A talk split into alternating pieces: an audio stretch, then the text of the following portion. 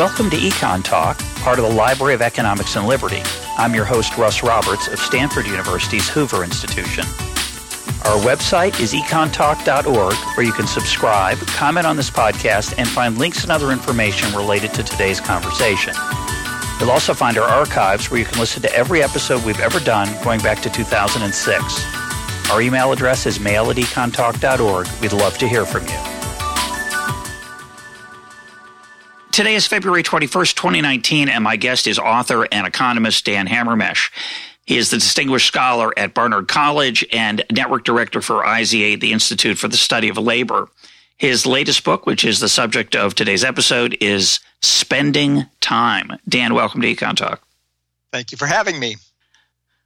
Your book opens with a paradox uh, of of human existence, and I want you to start by explaining this paradox, which is, in theory, we just get a fixed amount of time in our life. Uh, we get 24 hours in a day, uh, other than the days that we switch, as you point out, from daylight savings time or away from it. Uh, we get the same number of days per week, the same number of weeks per month, per year, and we live longer actually than than our ancestors did, and yet time feels like it's scarcer. We seem busier. Uh, what's going on there? The reason is very simple. Yeah, we're living longer, but compared to 50, 60 years ago in the U.S. or other rich countries, life expectancy has only gone up by about 15%, where the income that we have, most of which we want to spend, has gone up even after inflation. It's more than tripled. So we have a lot more money and only a little bit more time in which to spend it. I think that's the main reason why we feel more rushed. And explain that in a little more detail we have more money. That's nice. That's pleasant. We have a richer standard of living. And in theory, uh, one of the things we do with that money, not in theory, one of the things we do with that money is we sometimes buy more leisure and and relaxation. Uh, why don't we why don't we buy less stress? Why, why do we feel that time is scarcer when it is actually not really any scarcer at all?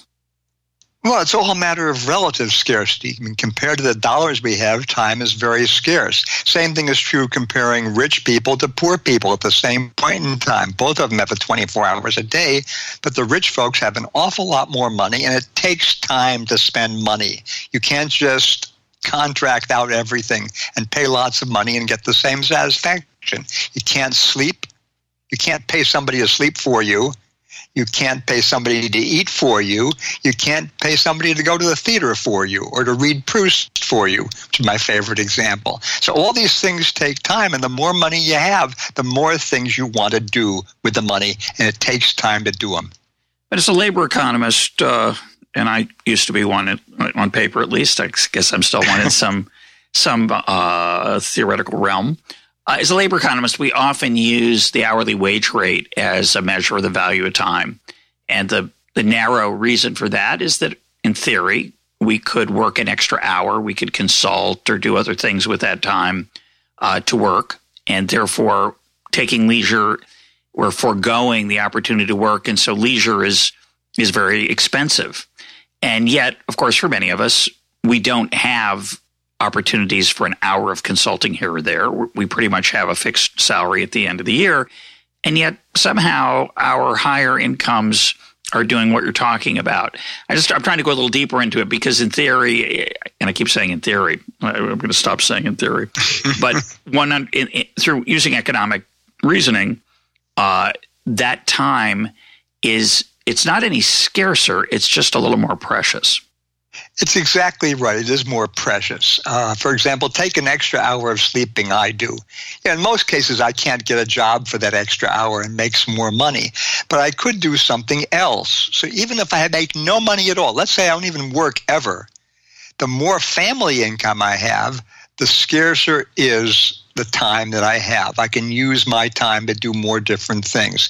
Give you an example of this. I've now done a paper, brand new paper, not published not really included in the book, talked about a bit, where we look at three different countries, looking at people who don't work at all and have not worked recently. In all three of them, the people whose family income is higher, not because of them, but because of their partners or because of the government giving them money, in all three countries, those people, those adults whose family income is higher, use their time differently from those who have low incomes. In particular, they sleep less and they watch a lot less television than people who don't work but have much less family income. So even without any earning possibility at all, how much you have in your pocket affects how you spend your time. Time is scarce even for non earners. So are you arguing that if I have lots of money, I can go to the theater, I can go to a movie, and go to a baseball game, I can sit home and watch TV. And having more money makes watching TV more expensive because I'm giving up the opera. That's a nice way to put it. yeah, that's what I'm getting. I think that's. I, that's exactly what the point is. Okay, if I have no money, I have very little choice because I can't go to the opera because opera takes the same amount of time as a two-hour TV show, but it costs 125 dollars at least compared to about a buck fifty. Uh, without any money, I'm going to make the choice. It takes a little money and a lot of time. With a lot of money, assuming my tastes are the same as yours, I'm going to use my money to spend that extra hour or two going to the Metropolitan Opera to see something I like rather than watching so called reality TV. I used to make this argument to explain why uh, books are shorter, movies are shorter, double headers are rarer. Um, in fact, they, they disappeared in baseball except after a, a rainout. Uh, double features don't exist and and and and that those all those things used to be common because people were happy to spend four or five hours at a baseball park, four or five hours at a uh, movie theater. But now that third, fourth, and fifth hour at the baseball game and at the movie theater isn't quite as uh, appealing as it used to be. And I think what, what we're saying here is that's because we have other things we can use our money for but of course, it's a little hard to understand that because we could use our money for the baseball game as a extra to pay for the doubleheader or the sometimes or for the extra movie theater, right? But do you think that's a correct analysis?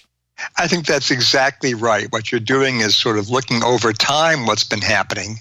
Uh, what I was talking about was more a rich person or a poor person at the same point of time, but the phenomena are identical. It's exactly the same thing. It's a changing relative scarcity of dollars or money and time. And time has gotten more expensive, and it is more expensive for higher income and also higher wage people. So this next point's outside the scope of the book, but it's, it's relevant given what we're talking about, which is I was talking to a friend the other day I hadn't seen in a little bit, and I asked her how she was doing, and she said, she said, well, I want to say I'm really busy, but I'm trying to stop saying that. Uh, and and I find I was intrigued by that comment because I find myself in casual conversation when asked how am I doing. Oh, so busy. And of course, I am busy, sort of, kind of. Uh, but we use that phrase often to convey a, I think, a moral superiority, and it kind of ties into what we're talking about. It means I have really high value of time because I'm really high I'm wage. Yeah. I'm an important guy. I mean, it's exactly right. I mean, saying that you're busy has become almost a status symbol in this country and other rich countries. A little bit less so in other rich countries. They behave differently from us. America is really unusual in certain ways in how we spend our time. It is an interesting thing. It could go the other way, right? You'd think it would be a status symbol. Say, ah, I got nothing to do. I'm living like a king. Uh, of course, kings are some kings were really busy and some kings loafed around and get everybody to take care of stuff for them. So I guess that goes both ways too. I now, think it does. I think the real issue, though, is that there's been a change. It used to be being part of the idle rich was a, was a status symbol, even though the idle rich were very busy. I mean, going to Ascot to watch the horses, exactly. or going to salons, they were busy, but they would never say they were busy. and now, since doing things like going to Ascot or salons is not quite acceptable anymore, saying you're busy with all kinds of things. A, it's a status symbol, but B, it's also a way of keeping people off your back. Say, don't bother me because I'm too darn busy to deal with you. I have a, a Russian friend. I've told the story before, I think, but uh, you haven't heard it, Dan. I have a Russian friend. I would ask him how he's doing, and he would say, fine, like all Americans. And there is a certain uh, cheerfulness uh, Americans are supposed to convey uh, that's not common in, say, the former Soviet Union where he had grown up. Uh, in which case, when you asked, How are you doing? he would shrug and make a face or sigh and bemoan his fate. But in America, you're supposed to say you're fine because you're not really answering the question of how you're doing. It's just a conversational gambit. Um, but the new thing is busy, and I'm I just I'm making a personal campaign here. I'm going to try to say uh, I'm going back to fine. I don't. I think the busy thing is uh, there's something uh, I don't know. Uh, I don't know pretentious about it. So I'm going to try to stop saying it. I recommend being partly retired as I now am because I honestly say I'm not real busy. I mean, I no longer say I'm busy. I never really did very much, but now I say I'm not busy at all. You know, George Stigler used to allegedly, I never saw it, but uh, George Stigler, the uh, great economist from the University of Chicago, used to have a boat that he called the Treatise. And so when people asked him what he was doing, he could say he was working on the treatise. now, I don't know if that's a true story. I don't know if any of that's true. I suspect it's all true. Uh, but it sounds like Stigler, whom I knew very slightly when I was an undergrad. Yeah, uh, yeah it sounds very much like him. Well, so let's turn more to the results of the book. The book is a uh, analysis of of how people spend their time based on uh, time diaries that people uh, fill out. So, explain what those are, talk about some of their limitations and the differences between what we have access to in the United States versus uh, other countries. Sure. A time diary, and they've been going on now a little over 100 years. The first ones were done in Philadelphia in the 1917 or 16. Uh, the U.S. in 2003 started doing these on a continuing basis. So every month, about a thousand people randomly selected from all over the U.S. keep a diary they're asked to do this and fill something out the next morning when they wake up, describing every activity they undertook starting at four o'clock the previous day. So I would put down, if I were filling one out this morning, uh, I would put down that at four o'clock yesterday morning, I was sleeping. Mm. I would then put down at 6:45, woke up, washed my face. 7:15, sat down to eat, etc., etc., etc. Every time I switched activities, the government, which collects these, would then hire people to code them into a large number of defined categories. In fact, the U.S. uses over 400, other countries use fewer. That's many too many. I mean, you can't do anything with that. So, what I've done and what other people have done, pretty much the same, is to collect these, to aggregate them into six major categories of how we spend our time working for pay. Well, I'll call home production. These are things you do around the house that you can't, that you could pay somebody to do for you Sleep, it's obvious. Other personal activities, washing up, showering, uh, TV watching, and all other leisure activities. And one can make these categorizations for any country you have. So I've done this for at least the US, UK, Canada, US, UK, Germany, and France. And one can do it for many others. Other countries have similar data. The US is now unique. It's the only one with an ongoing, continuous set of time diaries every month, every year. And some of the weaknesses are obvious. Uh, it's retrospective by definition. It's flawed. It's volunteered, and it's also hard to keep track of multitasking, which is a common American experience. So you might be watching TV while you eat lunch, and you're also answering emails. Well, the question is this way look, at, of course, multitasking is important, and several studies German data, Australian data do ask you to list simultaneous activities. The question is if I'm multitasking and I have to list one activity, I'm going to list the one that is most important, most salient in my mind. So, if, for example, my wife is cooking dinner and has on MSNBC all the time, which she does, I bet you if she did a diary, she'd put down cooking dinner and she would not list MSNBC. So, of course, you're right. Multitasking is important. But recall look, most of our data on unemployment and how much we work come from asking questions how many hours did you work last week? This is where we get our data on hours of work in the US. And that's much more subject to recall problems than asking you what hours of the day you were working yesterday on a diary basis. So I think these are much more usable terms of indicating what we do than most of the data that people in economics have used for the last 50 or 60 years. It's not that big a selling point, Dan, on this program in particular, but I take the point. It's an excellent one. Uh, and of course, you know, you did mention age, and these surveys, they, of course, are going to ask a bunch of demographic questions, uh, gender, age, uh, various other questions. Uh, age is famously uh, not evenly distributed in these kinds of surveys, at least in my experience. There's a lot of people who are 29, 39, Uh, and and they don't seem to rotate the odometer over. I don't, and I'm not, you know, I'm making a joke out of it, but it's true. Obviously, people are somewhat um, dishonest when reporting age, income, and other things. But time uses, you'd think, is is pretty straightforward. I don't think there's any reason for people to lie about this. They yep. may have errors of recollection. Correct. Of course they do. Every survey has errors of recollection. But lying about how you spend the time, I've thought about this a lot. I don't think that's a serious issue. Because remember, it's totally confidential. Nobody else is going to see this. You're never identified the book is filled with lots of interesting uh, tidbits and trends and analyses and the parts I like the best. There's some great factoids, and there's also you, speculate and and expand on some of the findings to, that where you bring in a lot of nice applied economics. We'll be talking about some of those. Uh, so I want to pick out some of the the uh, factual differences among uh, that, that show up in the in the data. So, for example, uh, one of the things that fascinated me is that educated parents, uh, that is, parents with relatively high levels of education, are spending more time with their teens at home in the United States than in Canada. Explain what's going on there. Not only that, they're spending more time than they used to Correct. in the United States. Yes. That's not my own paper. That's a paper by Valerie Ramey and Gary Ramey at UC San Diego.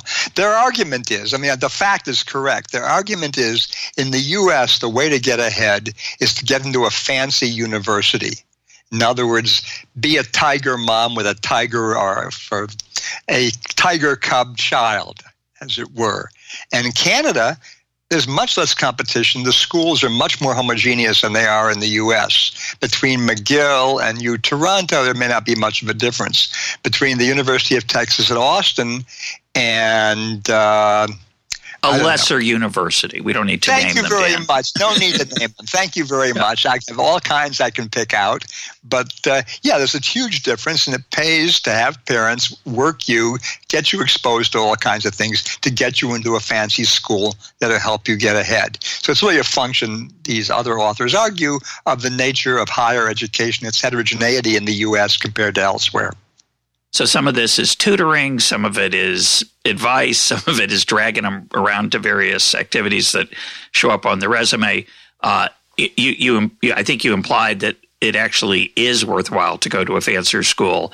Uh, Bryan Caplan and others might, previous econ talk guests might disagree and suggest that it's really just the people who go there what actually is is transformative. Uh, it's either sometimes it's just signaling, uh, and other times it's uh, it could be selection bias that people who tend to go or already have certain levels of skills. But certainly, most people think that it's important to go to a good school or a so-called good school. Even if it is, even if it is signaling, still important. It yeah. still pays to do it, and therefore parents are going to do it. For example, when I was applying to college in 1960, 61, I never thought of having extracurricular things on my high school resume. I don't think we thought about it very much. Nobody cared very much. But I look at my grandchildren applying for stuff. They're trying to accumulate things like crazy and hope to stand out in that regard. I think there's been a big change in the U.S. in the last 50 years in this regard. Yeah, well, I'm 10 years uh, younger than you. I was roughly, I was applying in 72. And I don't, I had, I don't even think I can't imagine I mentioned it. I had a couple, I, you know, of extracurricular activities. I, they, nobody paid any attention to them, and the idea of tutoring or studying for the SAT exam would be was ludicrous, right? We got up, we tried to get a decent night's sleep. We showed up with a pen, with a bunch of pe- number two pencils. Um, but obviously, what's happened there is that our generation, uh, broadly defined, the baby boomers, uh, we're a large cohort going through the uh, passing through time. And so our children and grandchildren are now numerous, and there's only a fixed number of spots at the best schools. So that competition is much fiercer than when you and I were applying to school. It is. You wonder, however, why we have to have this comp- competition on the base of non academic things, tutoring other children, doing this or that volunteer activity. I don't know. This is the way it is. I'm not going to change it, but it's a strange way to be spending time and for kids to have to be spending time. Well, you could also ask the question of why, when I was at Washington University in St. Louis, uh, this would be about 15, 20 years ago, there was a special committee and it was devoted to a aspect of student life that the university thought was important called education. Oh, there was actually a special committee focusing on education. It really made me laugh at the time or cry. Uh, but clearly, college in America today is a wide variety of things. It's not just a place where people go to learn. It's a lifestyle experience. It's a lot like a resort at the best, uh, fanciest colleges, at least. And uh, we're paying for, as parents, uh, if we choose to, we're paying for lots of things that are not related to hum- what we call human capital in economics, the acquisition of knowledge. No, they aren't, but they're related to other things that might help the kids in the labor market. And more important, you got to remember that the top schools while they're very selective, are competing for students, not just in terms of what they offer in the classroom, but in terms of all kinds of the extras they might be offering. My favorite example is right next to the office I used to hold here on campus. They built a very nice 25 meter swimming pool with lounge chairs and artificial palm trees for the kids to loll under. I, I think that really helps attract students. But your previous point, which I also find somewhat uh, puzzling, as to why you want quote well-rounded uh, why, why extracurriculars are so important why uh, you know one answer by the way of course is that it goes back to our earlier conversation we'll bring it full circle is that the student who's doing 30 extracurricular things working on the student paper doing mock trial doing model un uh, starting on the varsity soccer team and still getting good grades. Wow.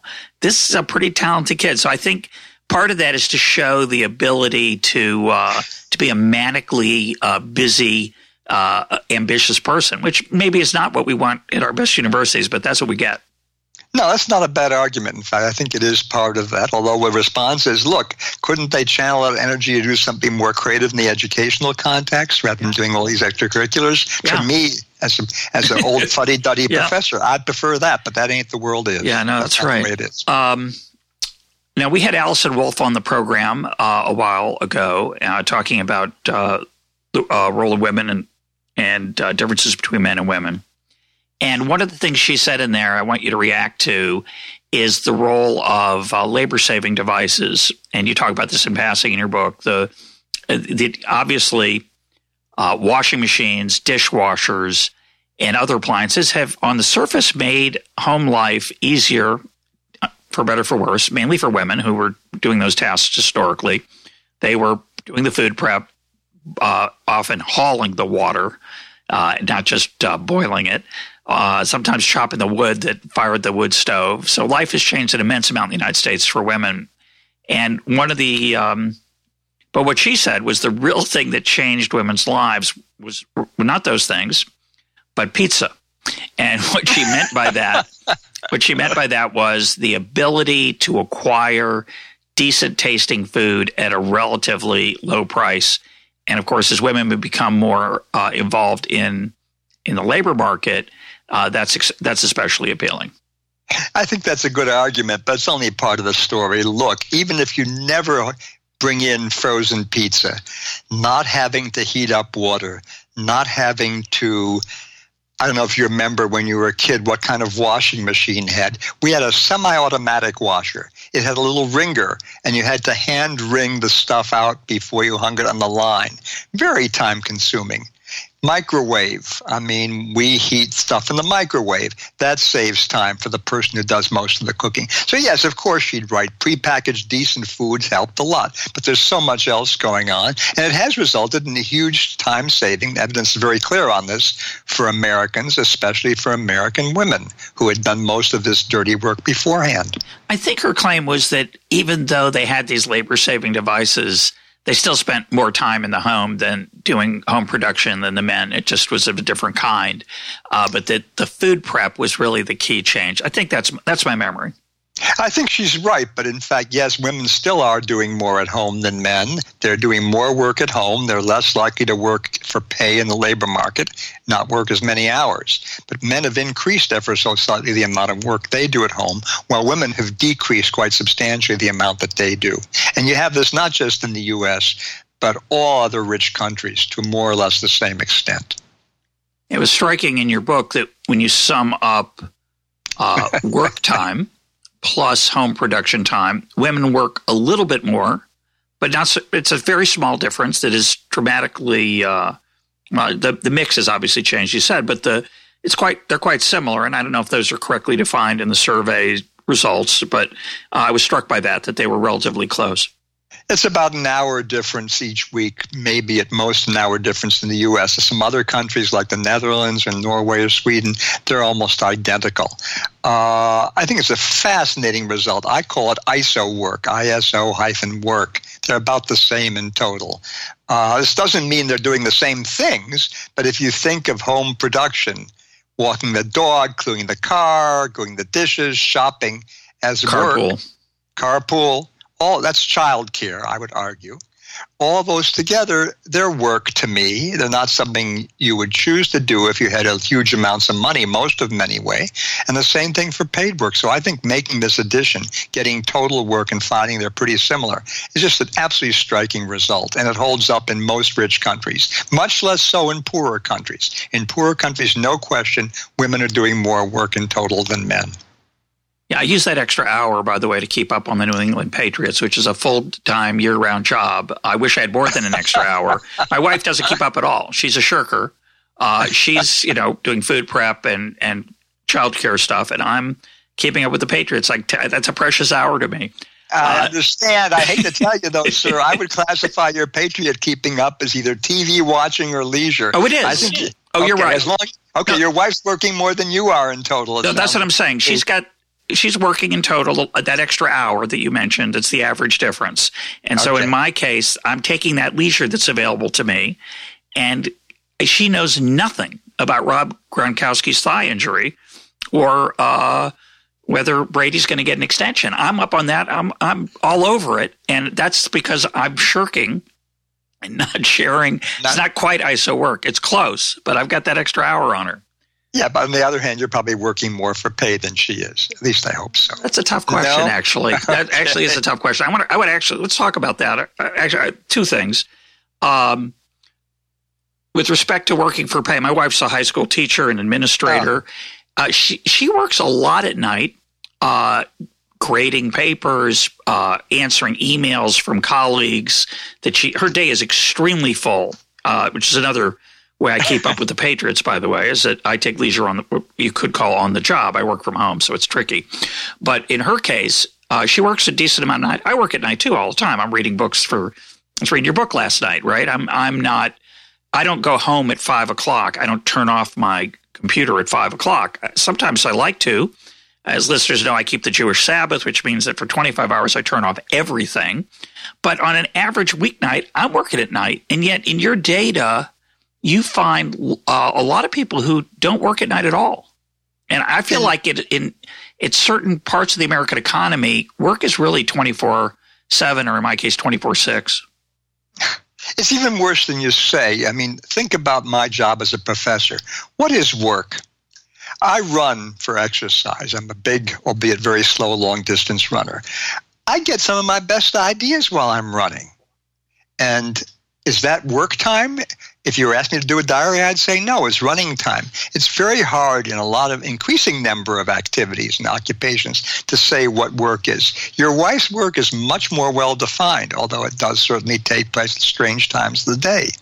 That's another big difference in the U.S. and other countries, by the way. We do an awful lot more of our work at night than people in any other rich countries. We are the champion of nighttime and weekend work. I would suggest you know, that you and I and many, many others, are probably the largest proportion of of people in human history, uh, are doing work that we actually enjoy doing. We were talking earlier about home production. Hauling water from the river is nobody would call that fun. Uh, I don't think. Uh, but uh, but thinking up an, of an idea while you're on a run is really exhilarating.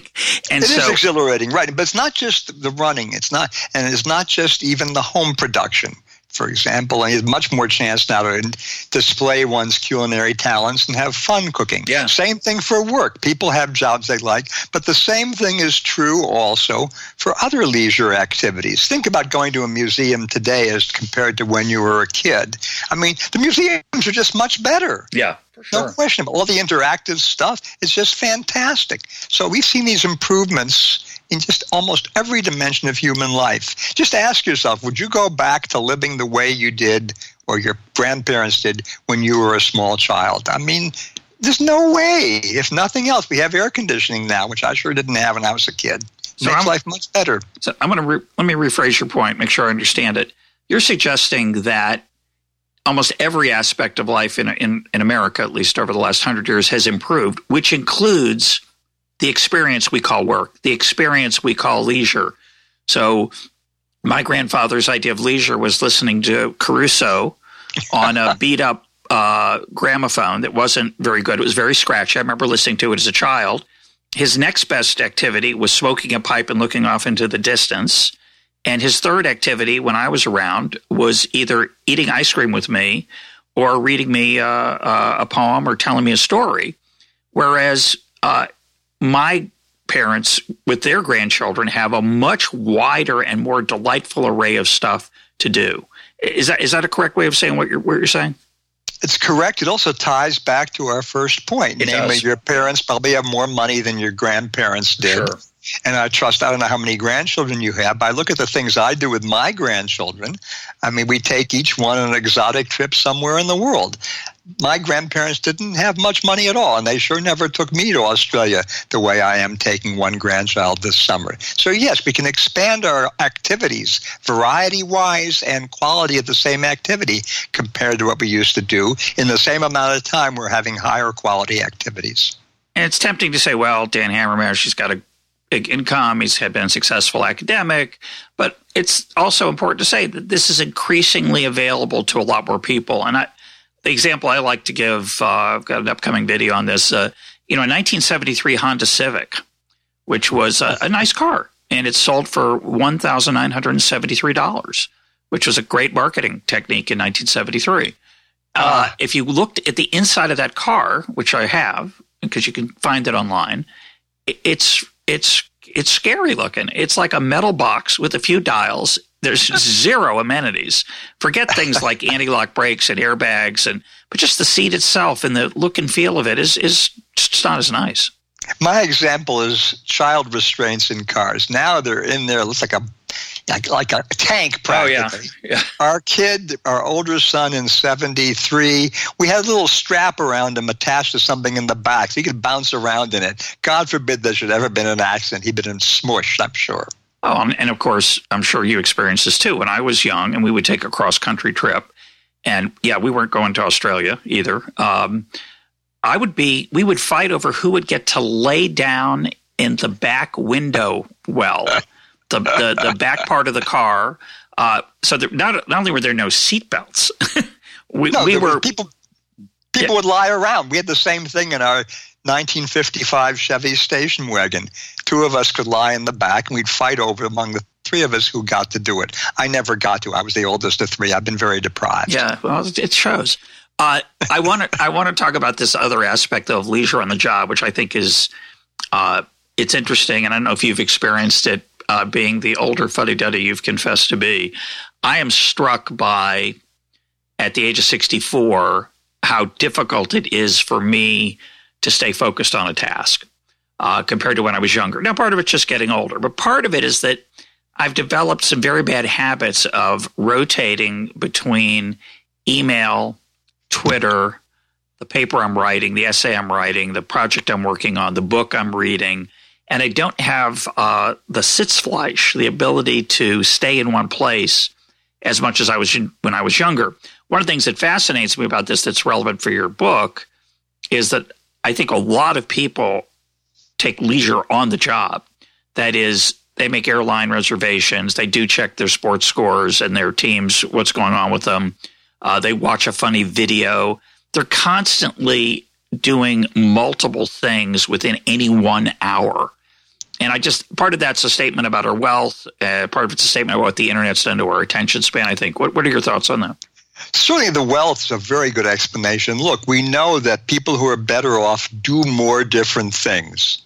In any given day. They buy more different things, they do more different things with their time. So it's not, surprising if you're well off and better off than you used to be, in any given hour, you're going to be doing more different things, including cruising the internet, looking up restaurants, maybe listening to a YouTube recording of some operatic aria, etc., as well as working. I do the same thing. You think it's it's partly age. I mean, you yeah. think it's bad. Sixty-four. Wait till you're seventy-five and see what happens.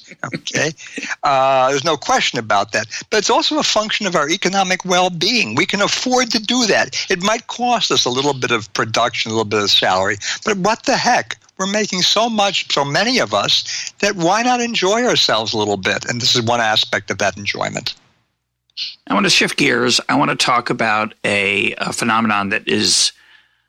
I want to move to marriage generally, but I want to start with the phenomenon you discuss in the book that historically husbands are older than their wives uh, in the United States and certainly elsewhere, and that that gap has been shrinking, and that is utterly fascinating. It is a purely emergent phenomenon. There's no uh, nobody's in charge of this. There's no rule there are some sort of there are cultural norms uh, in general that suggest that that men are older than their wives, but of course there are many people who buck that trend. There are many women who marry uh, men who are younger than they are, but in general, on average, husbands are older than wives, and but not so much anymore. So talk about why that is, why it started off uh, a larger gap, any gap at all, and why it's shrinking.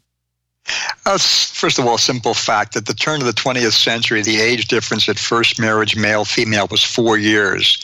A few years ago, it was about 2.1. And if you look at couples under age 50, don't take me, the difference is one and a half years. And the same thing has happened in other rich countries. It's much less true in poor countries. The question is why the gap is narrowing. Uh, that's a tough. why question. was it there in the first place? First place is easy. A, you wanted to have women married early because their fertility, their childbearing years were going to be shorter. They weren't going to live as long. So if you're going to reproduce, you want to have them doing it early. That's one thing.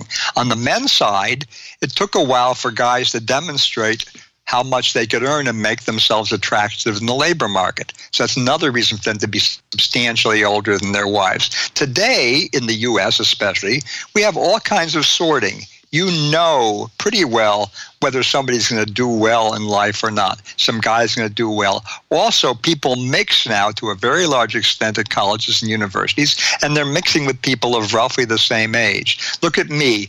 My wife robbed the cradle. I'm four months younger than she. How do we meet? We met in grad school when she was studying something else and I was studying economics. And I think that kind of method of meeting, be it in school or on the job, is increasingly important. And it's not surprising because more and more women are working and going to college than in the old days. So, for all these reasons, we see this very sharp narrowing of the age difference between men and women at first marriage. But historically, uh, men were the workers and women stayed home. Uh, women were protected uh, through things like alimony and divorce laws that, that protected them from, even though they weren't being paid, literally, they were investing, obviously, in the family. And so social norms and laws evolved that legislation evolved that, that protected women and gave them an incentive to invest in the family, even though they were vulnerable economically. And as women have more and more become the equal of men in the workforce in terms of both participation and wages and so on, you would expect that that phenomenon to be to be less important. The part that's interesting to me is that uh, I think everyone's aware most people are aware that the marriage rate in the United States has fallen. The part that's interesting to me, and I'm sure you know this, is that it's fallen very little for people with college education or higher. It's fallen, but not so much. But among people without a college education, and particularly people who don't finish high school, it's dropped off the cliff. It's plummeted, you could argue. I don't have the numbers on the tip of my tongue, but it's quite dramatic. And I've, I've wondered whether how much of that is a change in the ability of, of less educated men to find productive work in the United States in, in the current economic climate? How much of it is the inability, the ability of women to uh, support themselves through various ways? Have you thought about that at all? A little bit. It's not part of my stuff on time use, but I think both causes you're talking about problem of low educated men making a lot of money and demonstrating to a spouse that they can help support them. I think that's part of it. Also, the increased independence of women because of the uh, greater access to jobs and the somewhat equalization of wages also made a difference. I think what also has mattered some is the fact that we talked about before that is, women can get along in the household, spending less time doing home production. That being the case, they don't need guys out there to support them while they're home doing work at home. So that uh, one more reason why there's less need for lower educated, for lower income women to find a spouse. All these things have worked together. How much each contributes, I have no idea. You do some interesting comparisons between the U.S. and Europe. Uh, it's it's well known, at least claimed, as in some data that U.S. on average, uh, U.S. workers on average work more hours per year. Uh, than in Europe, and it's not a small difference. So people have suggested a variety of reasons for that. We'll come back to those maybe uh, in a minute, but I'd like to hear your take first. Uh, talk about that difference and what do you think is the cause of it? The U.S. is now the champion of total work among rich countries. Uh, we work about eight hours more per week than Germans on average, about six hours more than the French. This wasn't true at all 40 years ago. At that point, we were smack dab in the middle. It's not because more of us are working during the year. We're about in the middle of that. Our work week, if we're working, is about the same as other countries. Okay. The big difference is we get very few holidays, paid or unpaid, compared to other countries, and most important, much shorter vacation time. The Germans will typically get five weeks of paid vacation, other countries six, others four. The Australians get a sabbatical of three months every 10 years. Everybody, not just privileged professors and we get very short vacations. Every one of these countries mandates paid vacations. We don't. And for that reason, our work years are longer than everybody else. It seems to me it's a political decision.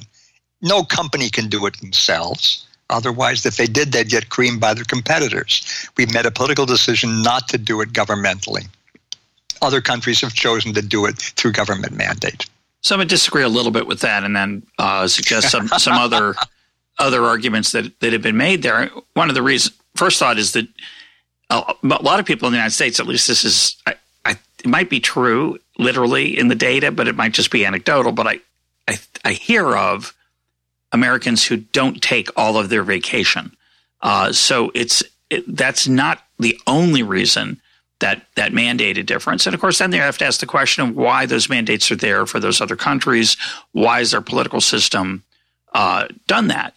The the answer that I've heard in the past, I associated with Edward Prescott, is that there's higher taxes in Europe so the return from working is not quite so high, so they don't work as many hours. What do you think uh, look, of that?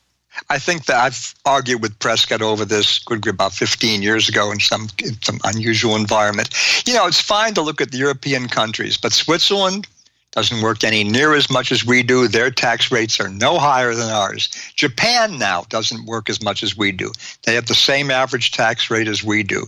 So I think while it's easy to point to France and Germany as having high tax rates, they're countries with tax rates no higher than ours where people are now working much, much less. So I don't find Prescott's argument appealing at all. Uh, he would probably disagree, but that's okay. I'm sure he would. Um, do you think? Have you, do you have any thoughts on why I mean, one obvious theory for these differences is cultural. Uh, and, I'm sorry for laughing. I used the word cultural in a difference in the paper recently, and I got lambasted. I Why? decided uh, it's it was considered derogatory for the particular group that I was talking about. So I now never use the word culture anymore. I'll leave that term to sociologists. As an economist, I don't want to use that at all. So it may be cultural, but I can't talk about it. I'm going to take a chance. okay. Okay. And I'm going to suggest, I don't know if it's true, but uh, I'm going to suggest the possibility that America's culture is more. Uh, you did use the word workaholic in your in your book so Indeed. it's possible that Americans are just more materialistic, more ambitious, more eager to change the world. There's different ways you can frame it that are attractive, others less attractive. Uh, but that could, of course, be the difference. And then you'd argue that the the legislative aspect of it is to just make it easier, as you say, for companies to not compete on that basis.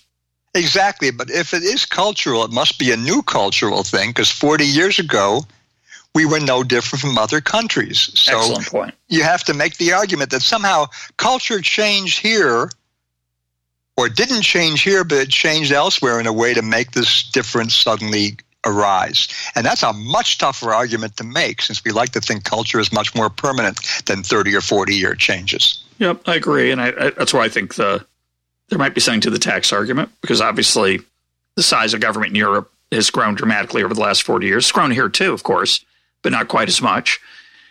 And then there's a question uh, of how uh, taxes are structured and whether they're done well. Uh, and- uh, of course, of course. But the difference in tax rates wasn't that great 30 or 40 years ago. It was about the same, rather, 30 or 40 years ago.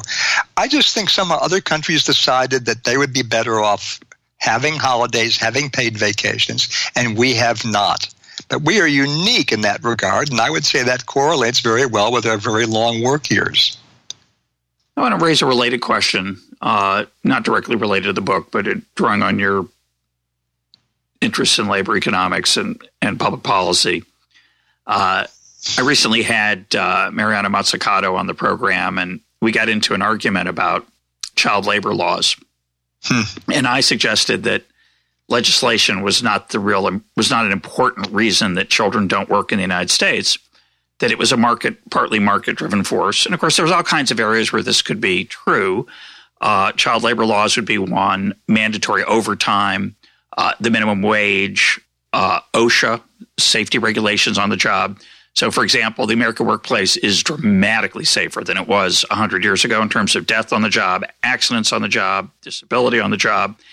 But I would argue that if I may say, if I'm 100 yeah. years ago, heck, 40, 50 sure. years ago, the death rate on the job – and it's partly this is accounting for the decline of construction and manufacturing. Death rates in the jobs in the same industry have fallen over 50% in 40 or 50 years. It's just unbelievable. One of the great un, un, unknown success stories of our economy. And, you know, you, you make that was a very subtle point you made very quickly, which is that the nature of work in the United States is safer, meaning there are fewer manufacturing, construction. The most dangerous occupations have fewer people in them proportionately than they did 50 years ago. But even within those occupations, they've gotten less dangerous. And much less. A, so. a lot of people would put up a chart that would show the passage of the Occupational Safety and Health Act and say, after, look what happened after it passed. And what they often fail to do is look at the trend before it passed. And it's the same trend, almost it's almost exactly the same. Of course, of course. Suggesting that the legislation had could still have an impact. It could have been the trend would have slowed. Different, you know, it might have done some. Doesn't say that the law is irrelevant, but it is important to understand that there are often underlying factors that are moving in the same direction.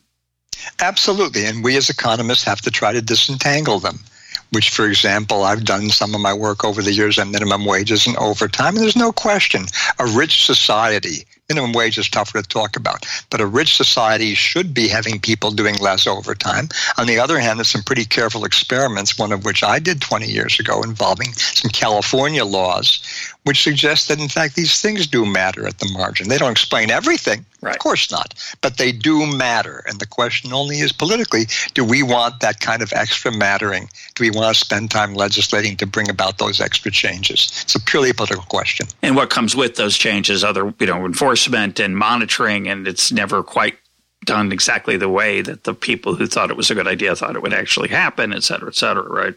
Of course not.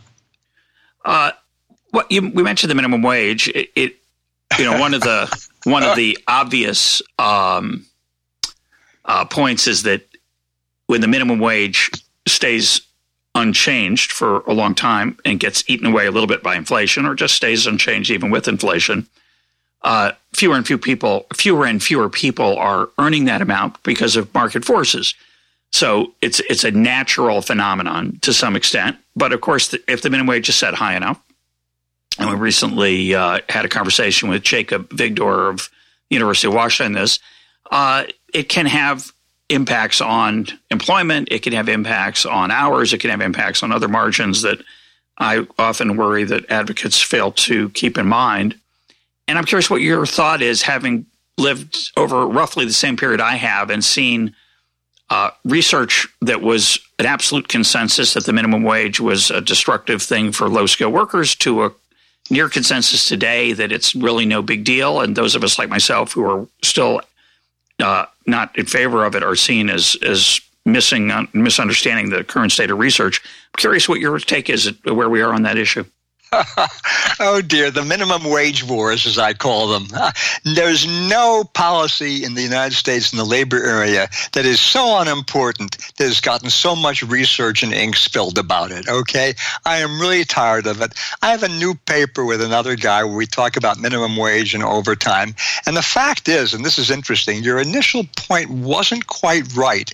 In about half the states, uh, minimum wages at, at, the state level, which apply everywhere, are much higher than the federal seven and a quarter. Absolutely. And, more, and moreover, in the last few years, looking across states, those higher state minimums have exactly mirrored the rise in average wages in those states. So we have been raising the minimum wage for the majority of workers in this country. We just don't talk about it very much. In terms of the, the consensus on this, my view has always been, as a wonderful study 40 years ago by the guy who's my co author on this paper, that you know it has some small effects. The effects are bigger on low skilled people, they're bigger on teenagers. Yep. It's also the case that those who are affected by the minimum wage, who we're so called trying to help, are people who are probably not the primary earner in the family. So when you say all these primary earners are starving at the minimum wage, that's a very rare phenomenon. So, like in most things in this, I am a complete middle of the roader. The problem with that is you get hit by cars coming in both directions, as I have been repeatedly. Yeah, it's um, you know, I the part that I always worry about that um, it's extremely uh, unpopular view among uh, a disliked view by people who are advocates for the minimum wage. But my argument is that it effectively creates a reserve army of the unemployed. It it prices out a lot of people from the labor market whose skills aren't worth the minimum wage if it's set high enough. Uh, and then, high yes, but I disagree with you. Given well, how low it's set, if I may, just, I mean, it's finished. I just don't think it matters very much. My view is this is a really unimportant issue. The main thing is a way in which political parties get money from advocates for their side. If I ran the zoo, I may quote Dr. Seuss, if I ran the zoo, I would simply say, look, pick a level for it let it go up with inflation every year and stop worrying about it. It's just not important enough to worry about. Well, I agree. It's a lot of political theater around it. But in, in Seattle, uh, if you're a large employer, I think you need to have 500 employees nationally. I think not just in the the, the local uh, market or in the local a particular location.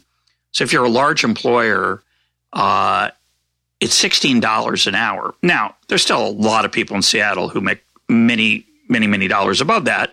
But for people who have low skills, um, I think it's a pretty brutal thing. What I was going to suggest, and then you can react to it, is that because it's attractive, it pulls people into the labor market, it allows employers to not provide, we focus on the wrong things. We focus, not the wrong things, but only a narrow set of things, whether people are working and how many hours they work, say, that would be a big expansion. But we also should worry about training on the job, the opportunity to, to learn from other people, mentoring. And as a result, you don't have to be very nice as an employer because there's a lot of people willing to work at $16 an hour who are who are struggling to find those kind of jobs because they're expensive to the employer. And that just seems to me to be a terrible thing to do to low skilled workers in the name of helping them.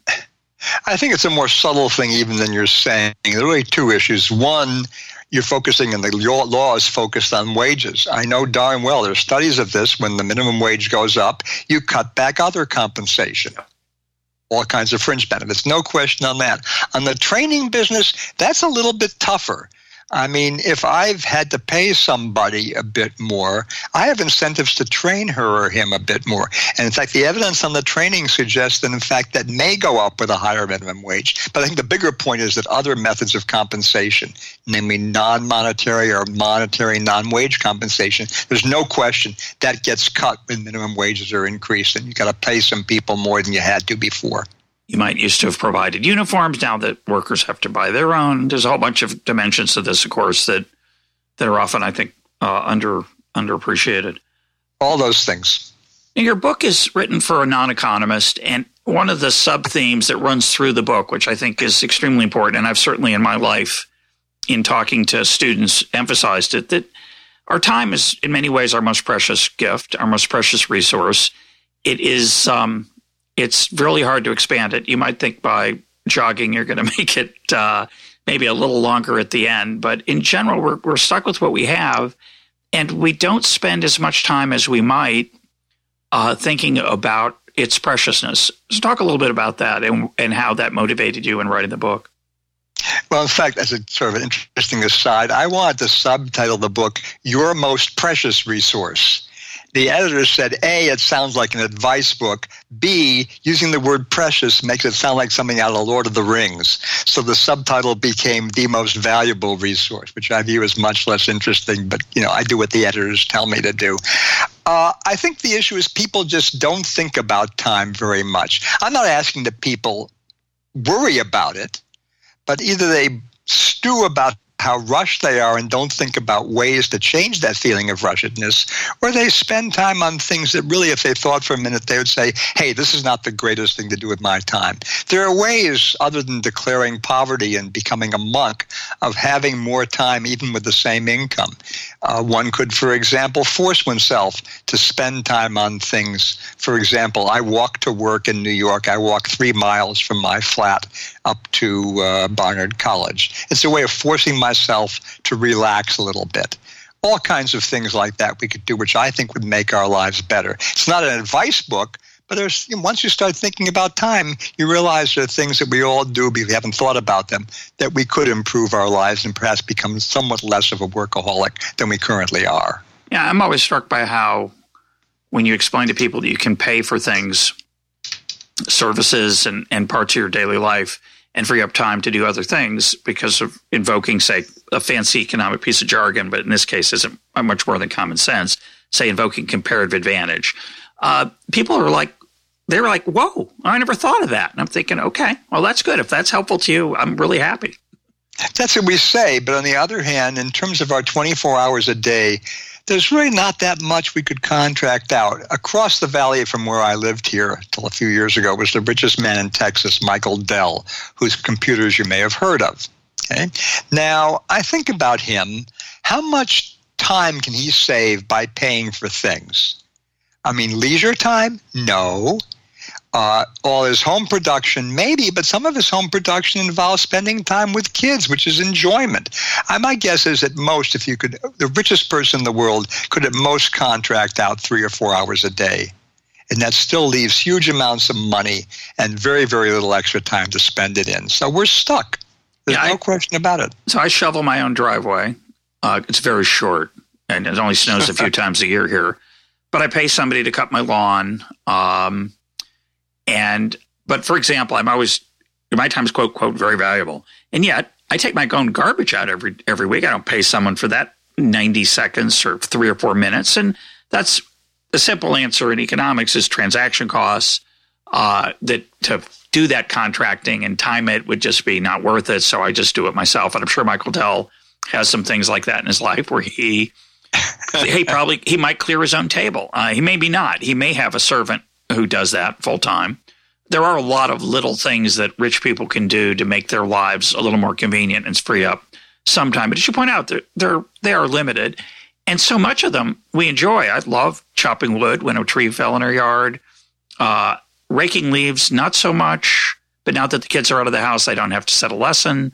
So I do pay for that, or I just don't rake them at all. It's really liberating. Now, of course, all these things are exactly what we do. In my case, I do none of this home production because we moved into a large apartment downtown. Yeah, even better. that's even better. But still, how much time did it save me? It saved me very, very little. It just doesn't make much difference. Eight hours of sleep a night, I should be so lucky. uh, my work, on average, about five hours a day. Uh, reading, I can't pay somebody to read for me or sleep for me.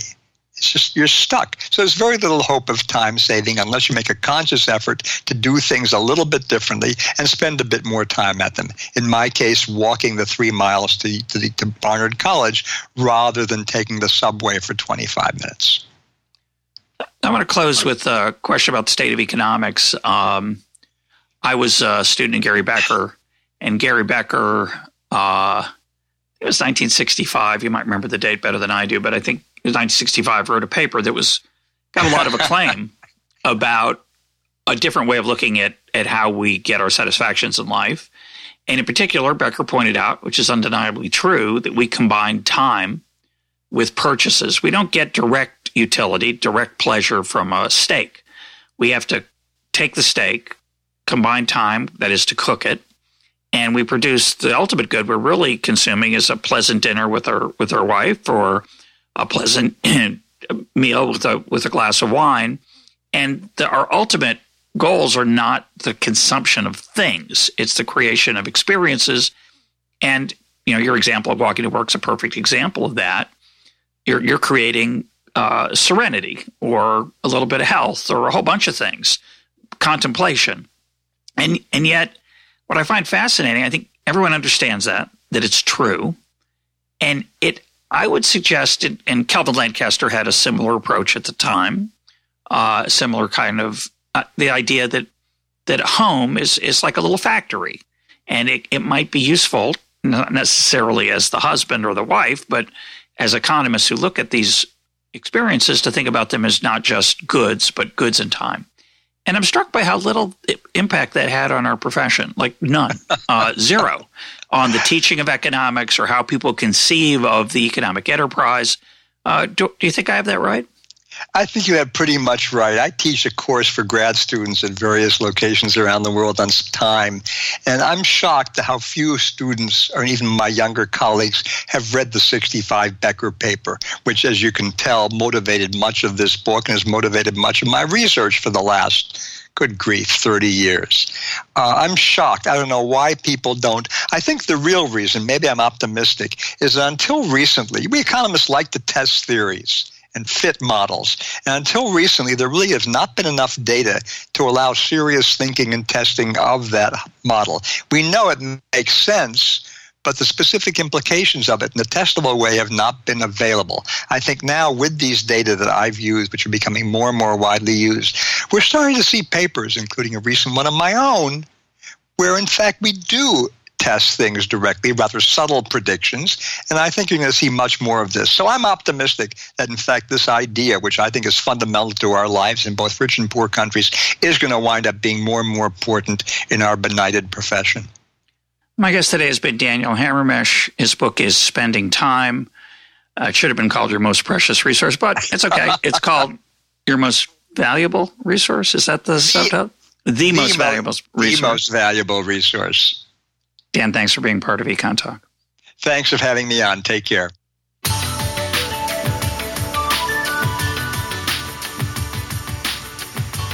This is Econ Talk, part of the Library of Economics and Liberty. For more Econ Talk, go to econtalk.org, where you can also comment on today's podcast and find links and readings related to today's conversation.